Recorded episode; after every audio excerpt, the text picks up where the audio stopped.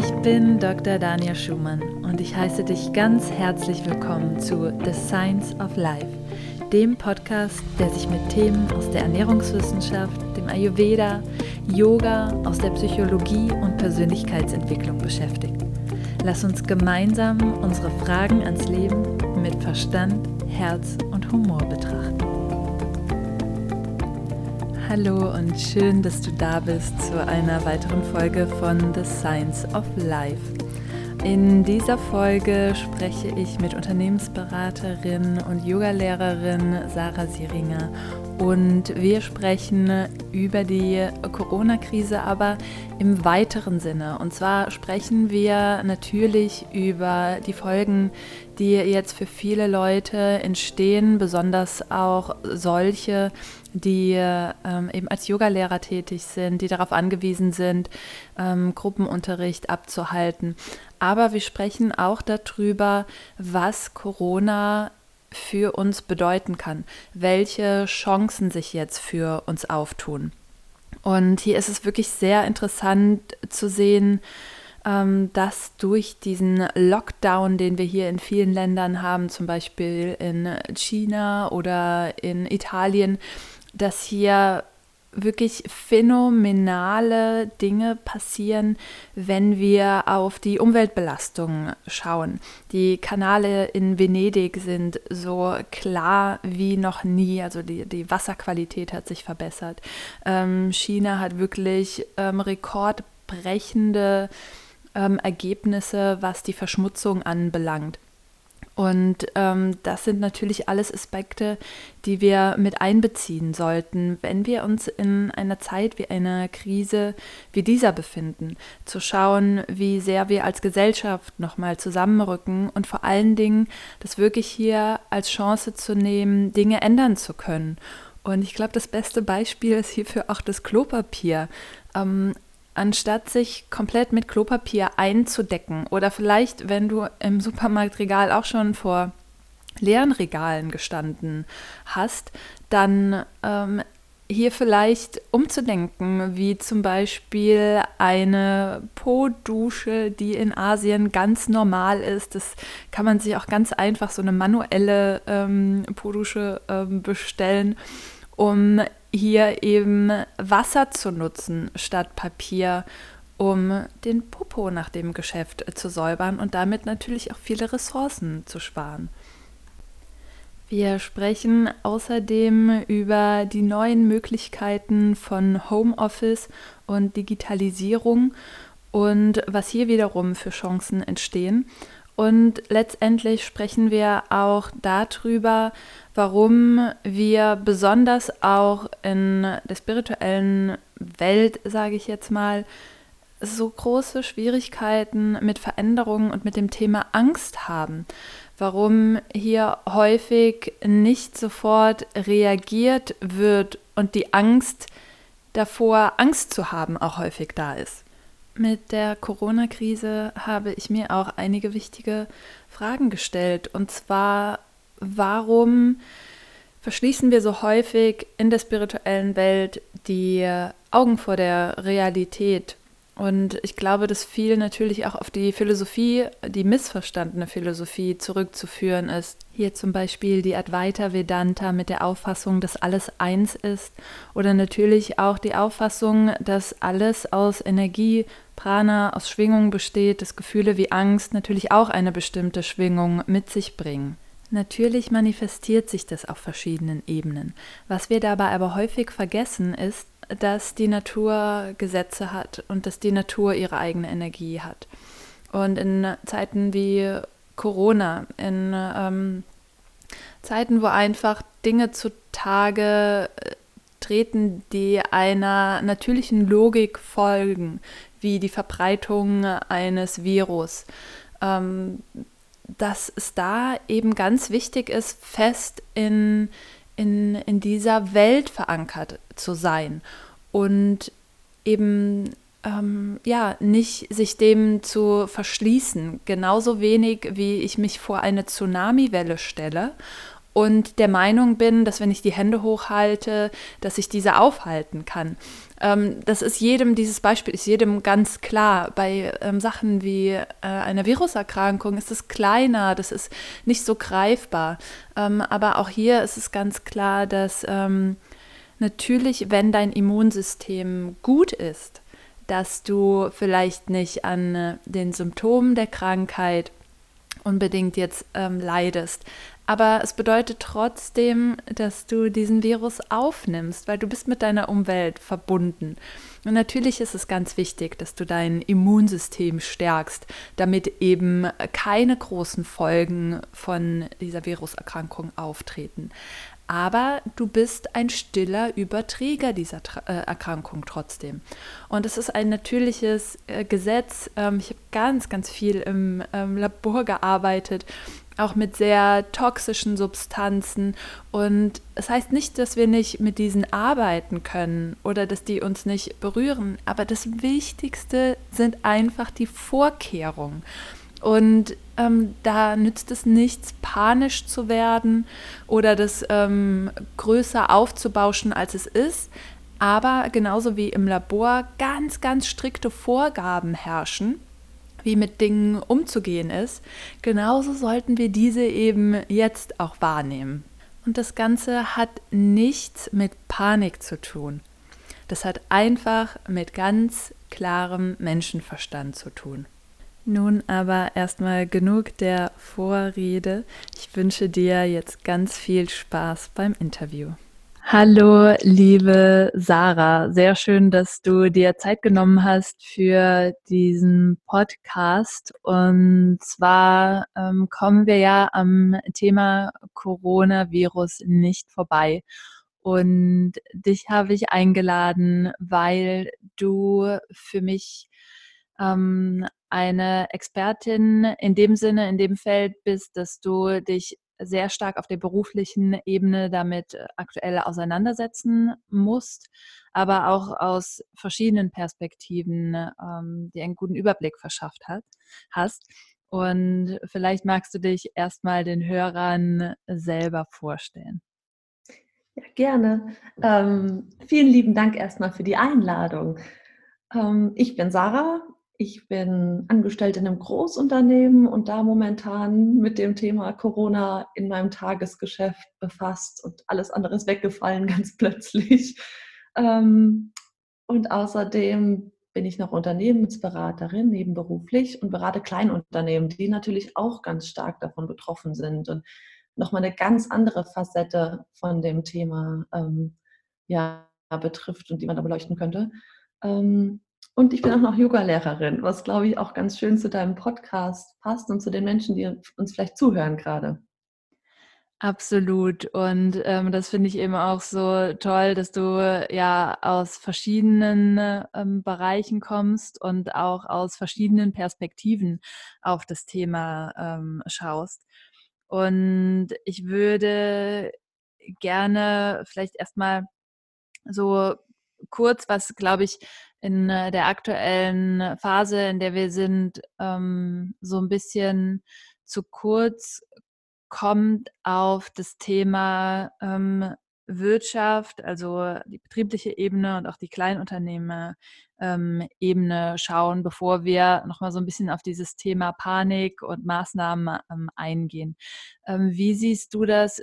Ähm, wie sind vielleicht jetzt aktuell die wirtschaftlichen ähm, ja, Konsequenzen oder ähm, wo wir auch gerade da, darüber sprechen, ähm, dass verschiedene Menschen auch betroffen sind jetzt, nicht nur durch die Krankheit, sondern eben durch die Ausfälle, die gerade generiert werden.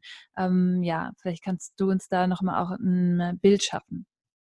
Ja, gerne. Ähm, also was ich persönlich gerade erlebe, ist, dass bei uns im Unternehmen ähm, natürlich einmal die einzelnen Mitarbeiter von dem Thema betroffen sind. Ganz viele waren im Skiurlaub ähm, und kommen dann heim oder gehen in Quarantäne oder kennen jemanden oder treffen sich mit jemandem, der dort war, vielleicht auch unwissentlich. Und ähm, da herrscht erstmal auf Mitarbeiterebene herrscht eine große Verunsicherung. Ich ähm, glaube, auch durch die vielen, vielen Informationen, die so schnell auf uns reinprasseln, ähm, fällt es manchmal schwer, den Überblick zu behalten. Und natürlich haben auch die großen Unternehmen aus der Lieferkette heraus Schwierigkeiten, Zulieferungen, die fehlen, Arbeitnehmer, die aufgrund von Quarantäne und so weiter zu Hause bleiben müssen. Wobei ich auch, auch jetzt schon, ich bin ein sehr optimistischer Mensch, deswegen möchte ich auch gerne die positiven Seiten mit reinbringen, die das, die das ganze Thema meiner Meinung nach mit sich bringt. Und da ist zum einen auch, dass wir mehr Möglichkeiten schaffen, zum Beispiel aus dem Homeoffice zu arbeiten, ähm, die wir sonst vielleicht nicht so ausführlich nutzen. Und auch es ist super schön zu sehen, wie, wie fokussiert die Menschen zusammenarbeiten in dieser Krise, um Lösungen zu schaffen, um Notfallpläne zu erstellen, um auch ganz, ganz viele Einzelschicksale zu berücksichtigen und Einzelsituationen irgendwie möglichst gut zu lösen. Und da sehe ich sehr, sehr große Anstrengungen momentan und auch ein sehr schönes Miteinander und das finde ich toll.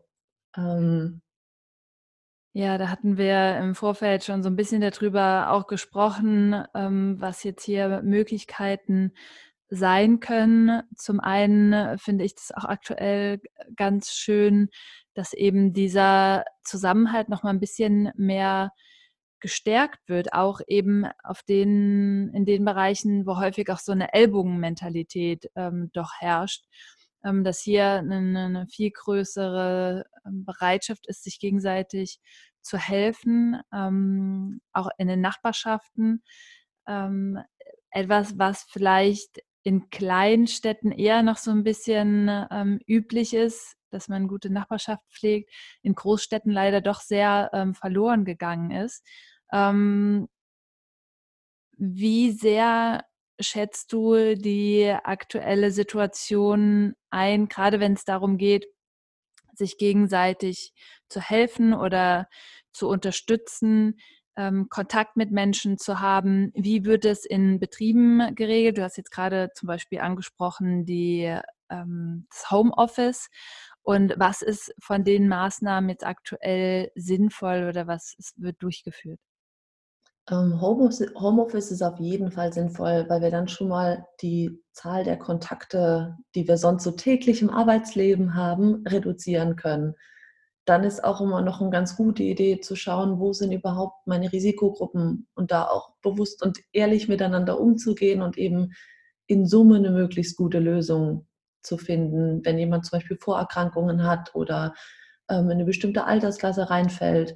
Dass man schaut, dass man für die Menschen verstärkt Lösungen findet, die eben zum Beispiel Homeoffice sein könnten. Oder auch eine räumliche Trennung, dass wir versuchen, je nachdem, was wir für Bereiche haben in Unternehmen, müssen die ja auch weiterhin im Laufen bleiben. Das ist ja auch ganz wichtig. Ja? Die Wirtschaft darf ja nicht zusammenbrechen.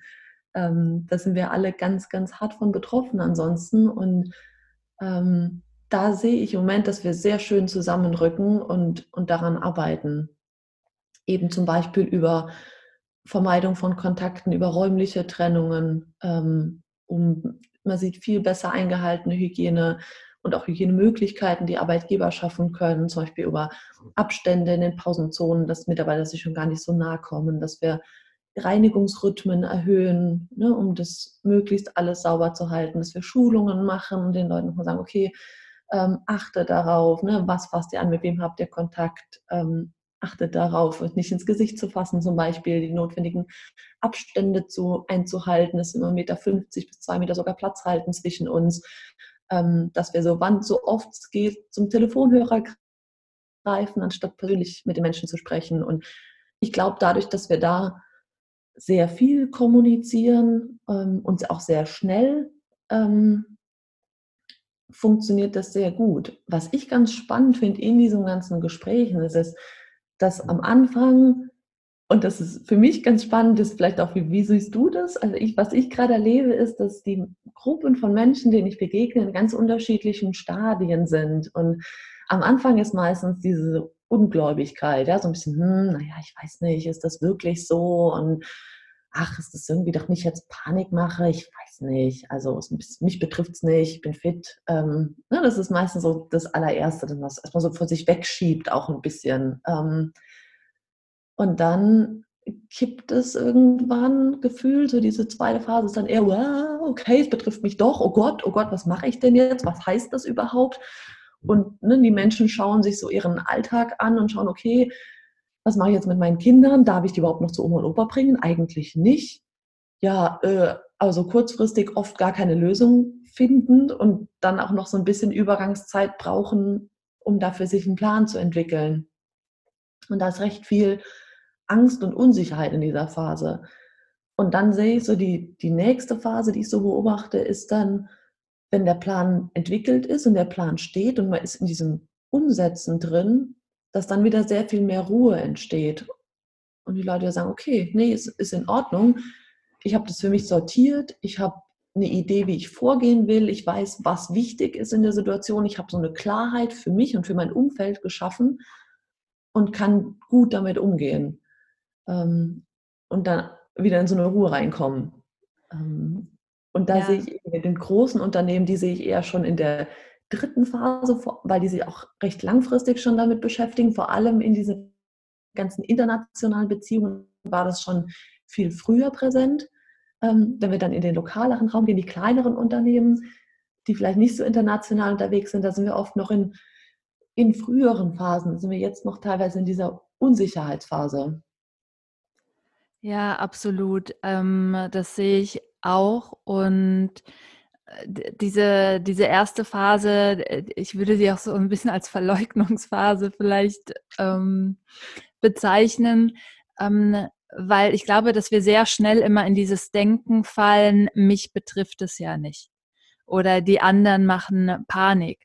Ähm, was ja letztendlich ähm, auch so eine, so eine Form von Überheblichkeit vielleicht hat, denn gerade so Aussagen, die ich besonders häufig höre, ich gehöre nicht zur Risikogruppe, ähm, ich bin jung, ähm, ich lasse mir keine Angst machen, das ist alles gewollt, diese Panikmache, ähm, wo ich sage, ja und nein, also man muss nicht alles glauben, was die Medien schreiben. Und da ist es ganz wichtig, verlässliche Quellen zu haben. Das sind zum Beispiel das Robert-Koch-Institut, ähm, das Bundesgesundheitsministerium, das sind gute Quellen, wo man sich ähm, informieren kann. Aktuell eben auch ähm, ein Podcast mit dem Virologen von der ähm, Charité bei N D R.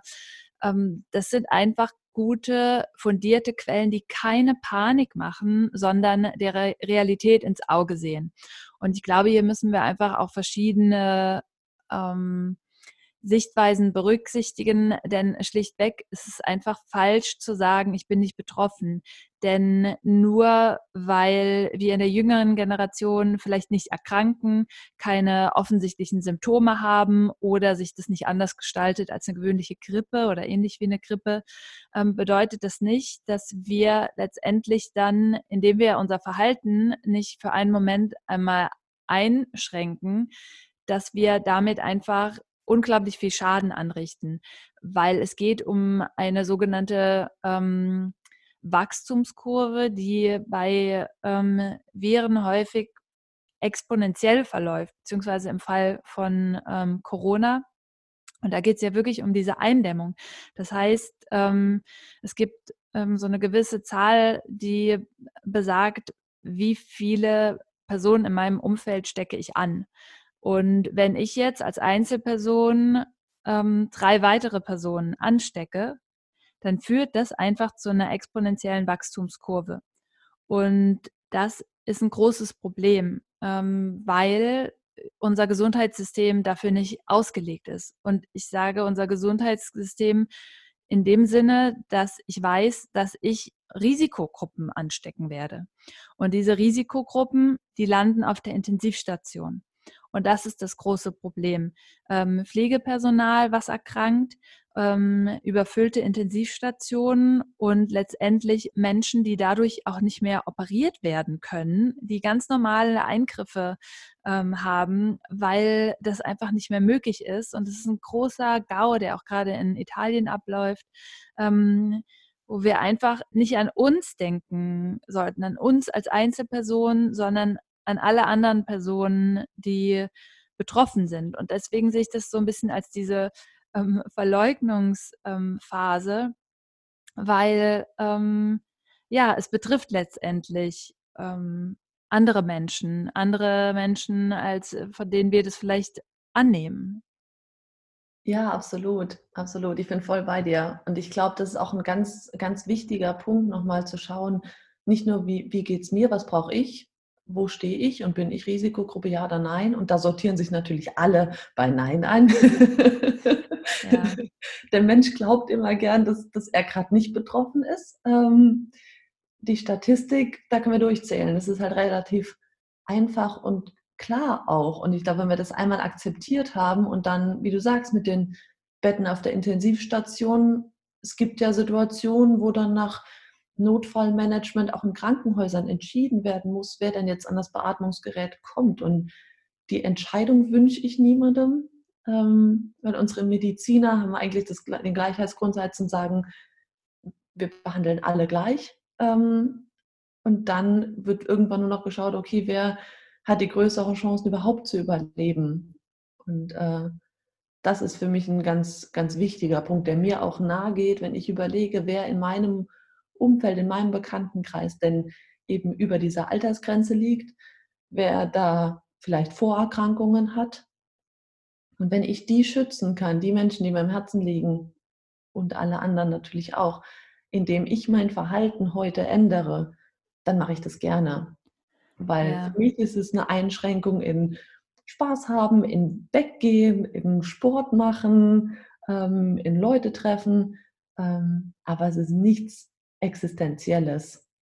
Absolut. Und ich denke, da ähm, sind wir in Deutschland ähm, ganz weit vorne, weil wir relativ früh Maßnahmen ergriffen haben. Und da finde ich es einfach unfair zu sagen, dass es eine Panikmache ist. Denn ich finde, wir haben einfach ähm, eine sehr gute, ein sehr gutes Management, was sowas ähm, anbelangt und ein, ähm, so eine ja, was ich an der deutschen Mentalität auch manchmal wirklich äh, schätze, ähm, einen sehr nüchternen Umgang mit diesen Dingen. Und ähm, das kann man auch sehen, wenn man in diesen verlässlichen Quellen schaut, da sagt niemand, ähm, deckt euch mit Lebensmitteln ein oder so. Absoluter Quatsch, diese, de, diese Hamsterkäufe auch. Auf, auf Riesenvorräte zu kaufen, ja, natürlich, äh, man hat immer ein bisschen was was da, das ist auch wichtig, vielleicht kommt es jetzt zu Engpässen, aber die entstehen vor allen Dingen dadurch, dass alle auf einmal ihr Kaufverhalten ähm, verändern. Und ähm, nochmal zurück dazu, was wirklich angeraten wird, ist nicht eben ähm, sich einzudecken für Wochen ähm, oder ähm, jetzt jegliche ähm, Kontakte zu vermeiden, das ganze Leben stillzulegen, aber sich für einen Moment wirklich zu fragen, müssen jetzt große Spaßveranstaltungen sein. Ja? Und das Problem, warum so ein bisschen zögerlich gehandelt wurde jetzt am Anfang, ist sicherlich die Kosten, die entstehen, wenn solche Veranstaltungen abgesagt werden. Aber ich denke, da muss man auch ein bisschen weiter nach vorne schauen. Was sind die Kosten, die entstehen, wenn wir das jetzt gerade nicht tun? Die Kosten, die für unser Gesundheitssystem entstehen, die Kosten für all das Pflegepersonal, was arbeitet, all unsere ähm, Ärzte, ähm, ja, und eben, wie du sagst, auch ähm, die Kosten, die für Risikogruppen ähm, entstehen. Und ähm, ja, das ist manchmal mit dem Leben zu bezahlen. Ne? Und ähm, ja, und da finde ich auch, da habe ich auch die unterschiedlichsten Dinge gehört, eben von, von Menschen, die gesagt haben, ja, das ist halt die ältere Bevölkerung, ähm, das, das äh, ja, das ist sowieso unumgänglich, dass da ähm, das Leben nicht mehr so lange dauert. Aber wie ich schon eben gerade gesagt habe, es betrifft dann letztendlich alle, all die Menschen, die nicht mehr operiert werden können aus den unterschiedlichsten Gründen.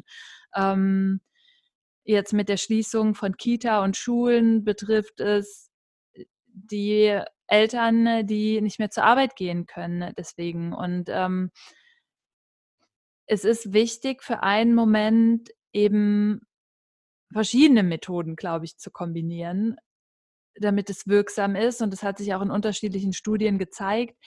Es bringt nichts, nur Schulen zu schließen und eben alles andere weiterlaufen zu lassen. Also ich glaube, da muss man auch ein bisschen schauen, was sind wirklich die Dinge, die jetzt nicht mehr sein müssen. Und was sind aber wirklich Dinge, die einfach essentiell sind, wie, wie Kinderbetreuung oder ähnliches. Und da zu schauen, wie du eben schon so schön gesagt hast, da diese Auffangnetze eben zu schaffen. Ja, ja, ich glaube auch, das ist eben nicht nur eine Maßnahme, aber wenn wir alle versuchen, vernünftig, klar zu bleiben und jeder einfach mithilft, das Beste draus zu machen, ich glaube, dann können wir das auch gut schaffen mit unserer strukturierten, nüchternen Art, die wir vielleicht manchmal haben. Ich glaube, die kommt uns hier zugute. Und ich glaube tatsächlich, es kann uns auch helfen, als Gesellschaft wieder näher zusammenzurücken. Absolut.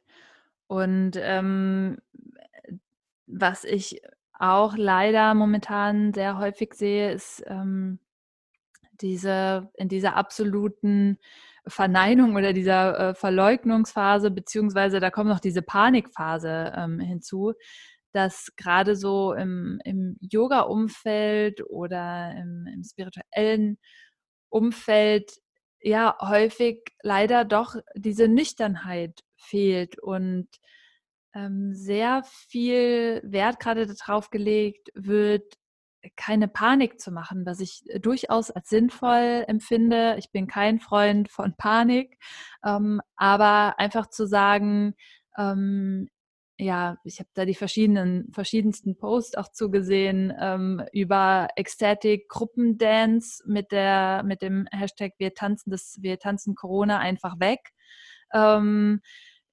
über ähm, halte deine Vibrations high und ähm, lass dich nicht von der Panik anstecken.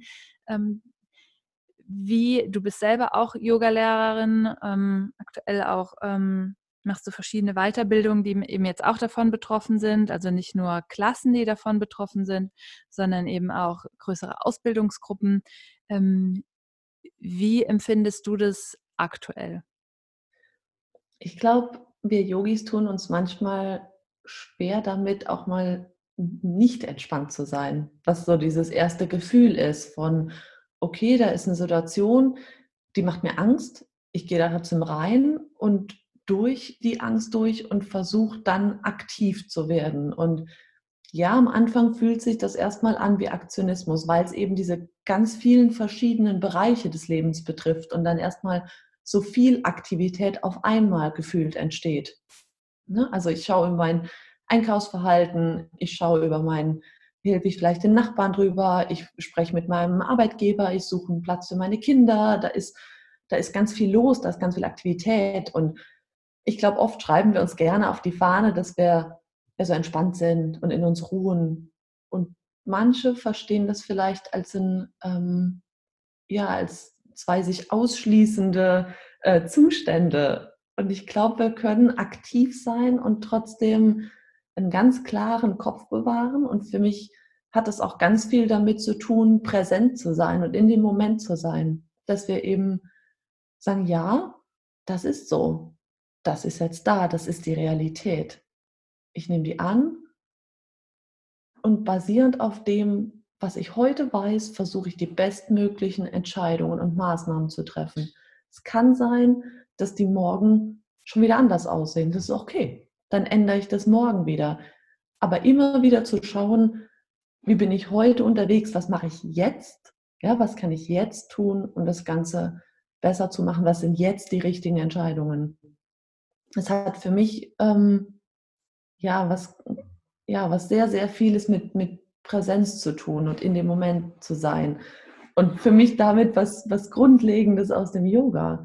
Und hat nichts mit äh, Kopflosigkeit, Panik oder Unentspanntsein zu tun, sondern ich glaube, genau diese, diese Klarheit im Kopf und dieses Fokussierte können wir hier nutzen. Ja, Yoga soll ja immer im Alltag auch helfen. Das ist ja Teil des Lebens. Das ist nichts, was nur auf der Matte passiert. Das ist ja Das ist ja genau die Idee. Wir üben auf der Matte und in den Meditationen, um im Alltag ähm, das nutzen zu können. Und das ist für mich genau so eine Situation, wo wir das wunderbar übertragen können. Absolut. Das hast du so schön gesagt. Und ich glaube, das ist häufig ähm, äh, das, was fehlt. Und dazu habe ich auch ähm, im letzten Podcast gesprochen, Yoga wirklich von der Matte ins reale Leben zu holen. Und wie du schon so schön gesagt hast, ähm, Eine Situation realistisch zu betrachten, hat nichts mit Panik zu tun und dementsprechend zu handeln, sondern es ist eben das, was wir im Leben brauchen, mit Klarheit zu handeln. Und ähm, da haben eben auch verschiedene Studien, jetzt nochmal, um auf Corona zurückzukommen, gezeigt, je schneller wir handeln und je klarer wir handeln und je strikter wir auch handeln, desto besser lässt sich diese exponentielle ähm, Verbreitung des Virus abschwächen. Und es führt kein Weg daran vorbei, dass wir letztendlich alle infiziert werden. Und ähm, dann tritt ja nach so einer gewissen Zeit diese Herdenimmunität ein. Aber es geht jetzt, genau jetzt geht es darum, diese Kurve nicht exponentiell ansteigen zu lassen, weil das ist das, was unser Gesundheitssystem überfordern wird. Und alles, was wir jetzt gerade tun können, auch wenn es vielleicht unangenehm ist, ähm, wenn das mit ähm, Vergnügungseinschränkungen für einen Moment zu tun hat, das ist jetzt einfach unglaublich ja, wichtig. Ja, da hört, gehören auch Dinge dazu, die einen richtig persönlich treffen. Also zum Beispiel für mich, für mich ganz persönlich heißt das, ich war gerade nicht meine Oma besuchen. Und das ist für mich eine, ganz persönlich eine richtige Einschränkung. Dennoch glaube ich, dass es wichtiger ist, dass wir jetzt zum Beispiel den Kontakt telefonisch herstellen. Ähm, ich habe jetzt zum Beispiel heute jede Menge Blumensamen bestellt, weil ich weiß, dann kann sie und liefern lassen, dann kann sie in ihrem Garten Ähm, sich danach freuen, sie hat etwas zu tun, sie hat eine Aufgabe, sie hat etwas Schönes in ihrem Leben und für sie ist es dann okay in dieser eher mehr isolierten Situation. Sie hat natürlich Menschen, die sich um sie kümmern, aber ich gerade, ich sehe mich als eher als Risiko im, im Übertragen, als im Risiko des Krankwerdens. Ich für ja. mich kann sagen, wenn ich den Virus bekomme, ich bin jung, ich habe keine Vorerkrankung, ich gehe davon aus und hoffe natürlich, dass, wenn ich den bekomme, es glimpflich verläuft für mich. Für jemanden, der so klar in einer Risikogruppe drin ist wie meine Oma, habe ich, eine, habe ich Sorge an der Stelle und das sind eben Maßnahmen, die ich persönlich dann ergreife. Und ich glaube für dich speziell nochmal sehr wichtig, weil du durch deine Arbeit bedingt einfach ähm, mit äh, Risikogruppen, anderen Risikogruppen ähm, aktuell in Verbindung stehst, ne? Also, ähm, dass du da einfach nochmal ähm, ein größerer potenzieller Überträger bist, als jetzt vielleicht jemand anderes. Genau, also ich habe zum Beispiel auf der Arbeit einige Kollegen aus dem Elsass, ähm, die pendeln, ja, wir relativ in der Nähe wohnen und dort Arbeitsplätze haben. Ähm, Kollegen, die im Skiurlaub waren und dadurch, dass ich auf meiner Arbeit mit sehr vielen Menschen zu tun habe, trage ich ein größeres Risiko, den Virus von meiner Oma einzuschleppen, als vielleicht jemand anderes.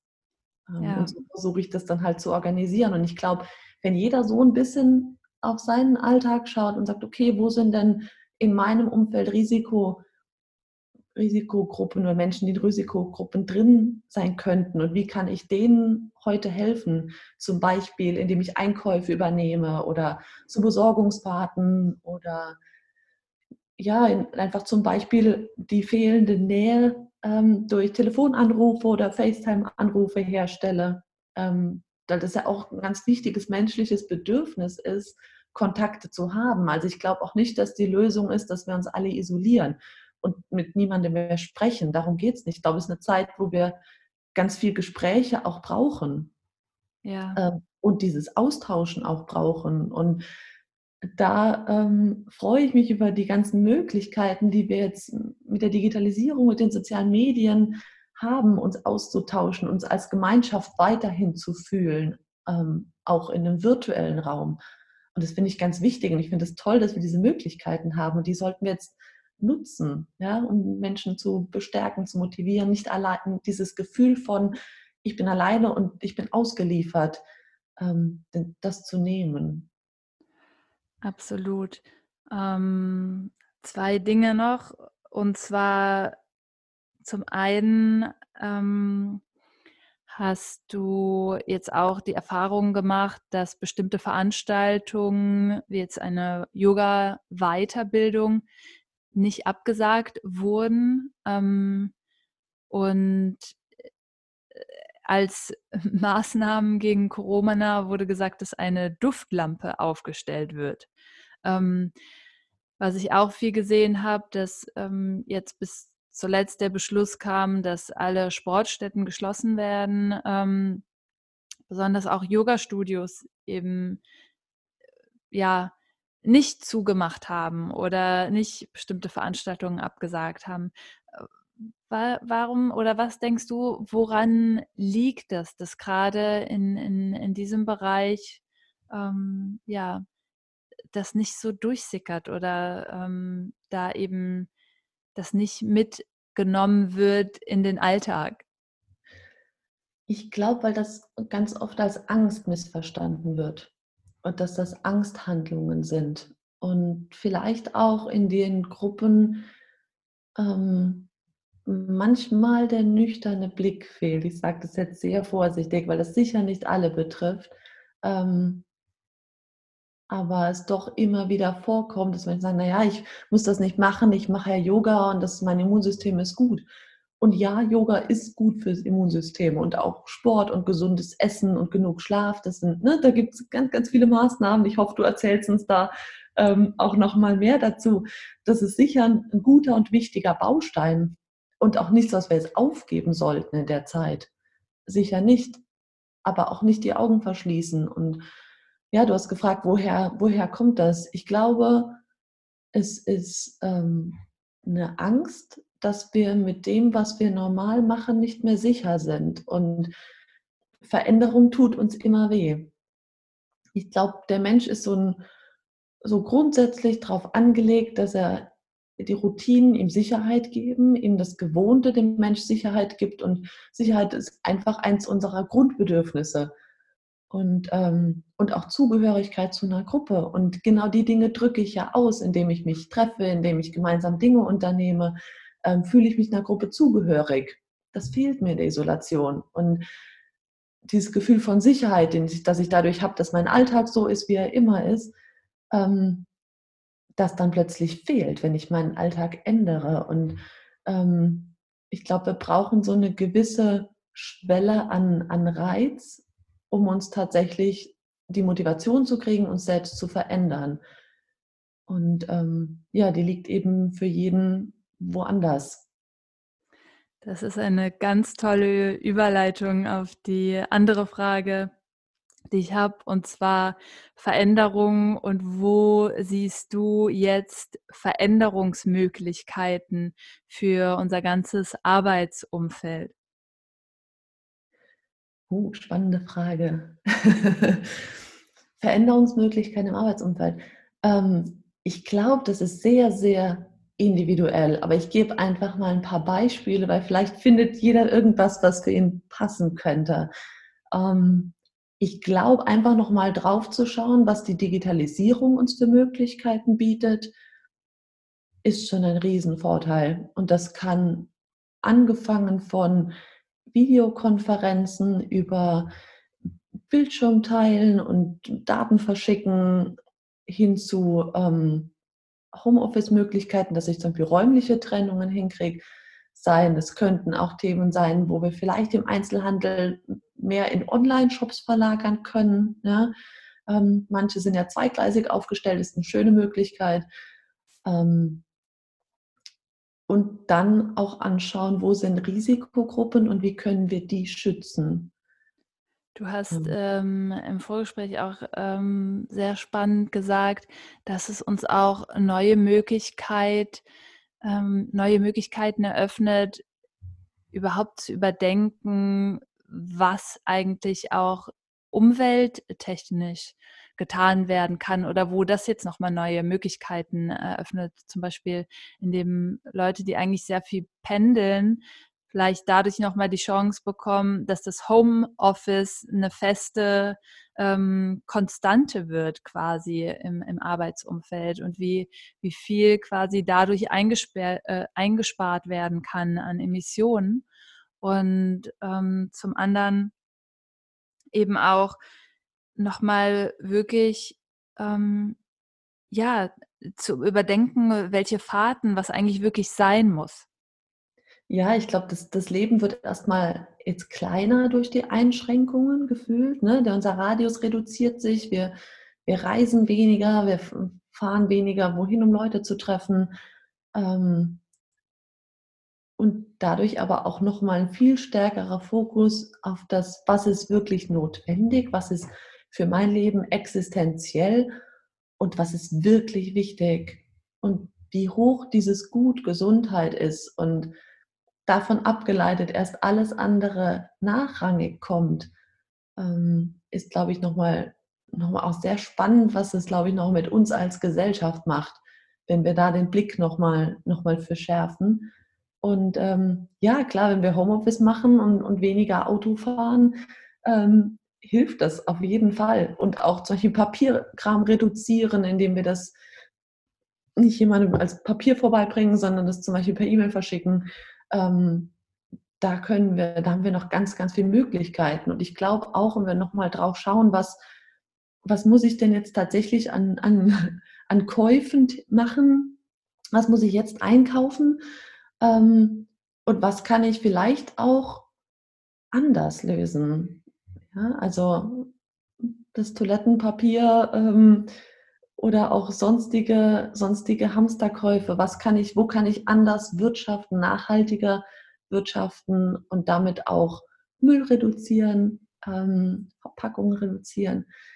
Da gibt es, da gibt's, glaube ich, jetzt eine spannende Zeit, darüber mal nachzudenken. Da kann ja jeder einfach mal kreativ werden, seinen Alltag anschauen. Und ich würde mir sehr wünschen, dass wir ein paar von diesen positiven Veränderungen, die wir jetzt erfolgreich in unserem Leben etablieren, dann auch mitnehmen können, für wenn wir die Krise überstanden haben. Und ich glaube, das bringt uns nach vorne als Gesellschaft. Das gibt uns nochmal ganz neue Ideen, auch wie wir zum Beispiel ja, fürs Klima auch was tun können und äh, selber nochmal bewusster drauf schauen, welche Termine müssen sein, was muss nicht sein, was ist wirklich wichtig und sich da immer wieder drauf zu besinnen. Ähm, jede Krise ist ja auch immer eine Chance und vielleicht ist das ja ein Teil der Chance, die wir daraus mitnehmen können. Ich würde es ja. mir wünschen. Absolut. Und ich glaube, die größte Illusion ist zu sagen, es betrifft ne, äh, mich nicht. Das haben wir eben schon auf der medizinischen Ebene besprochen, aber auch auf der Ebene von, ich bin in einem anderen Land und das, was jetzt gerade in Europa ähm, passiert, das betrifft mich nicht. Ähm, ich sehe das jetzt auch gerade so ein bisschen, was passiert ähm, auf, auf Bali, weil ich da zuletzt war, ähm, dass ganz viele Ähm, sich auch davon distanzieren äh, und sagen, das betrifft mich nicht, hier ist alles gut, hier ist keine Panik. Ähm, der Trugschluss ist aber, dass das irgendwo auf der Welt nicht mehr der Fall ist, weil unser Vorteil hier in Europa ist, dass wir sehr früh angefangen haben zu testen und deswegen die Fälle so hoch sind, weil sie erkannt sind und in anderen Ländern das eben nicht der Fall ist, ähm, dass dort nicht getestet wird. Ähm, und ich glaube, das wird auch noch richtig kritisch werden, ähm, besonders auf Inseln, die zum einen so ein bisschen ähm, dann auch von der Versorgung abgeschnitten sind, vor allen Dingen auch in Ländern, die eben kein gutes Gesundheitssystem haben. Und ich glaube, da werden sich viele noch wundern, die jetzt sagen, es betrifft mich nicht. Und auch was Ausfälle, Arbeitsausfälle anbelangt für, für Menschen, die das jetzt vielleicht Ähm, nicht betrifft. Ähm, auch nochmal, wenn wir jetzt so ein bisschen über diese Digitalisierung gesprochen haben. Ich glaube, dass jetzt der Virus, den wir in unserer physischen Welt sehen, das heißt ja nicht, dass ein Virus nicht auch die digitale Welt betreffen kann. Ja, und da ist es einfach so wichtig, egal wen es betrifft, egal welchen Sektor, egal ob online oder offline, dass wir uns einfach gegenseitig unterstützen und nicht immer in dieser Mentalität ähm, sind von, es betrifft mich nicht. Ja, absolut. Ähm, ich glaube, dass das das Wichtigste, dann damit, weil mit dem, dass wir sagen, ja, das ist so, und ich bin Teil des großen Ganzen, übernehmen wir auch Verantwortung und haben dann auch einen ganz anderen Blick für Lösungsmöglichkeiten und Wege.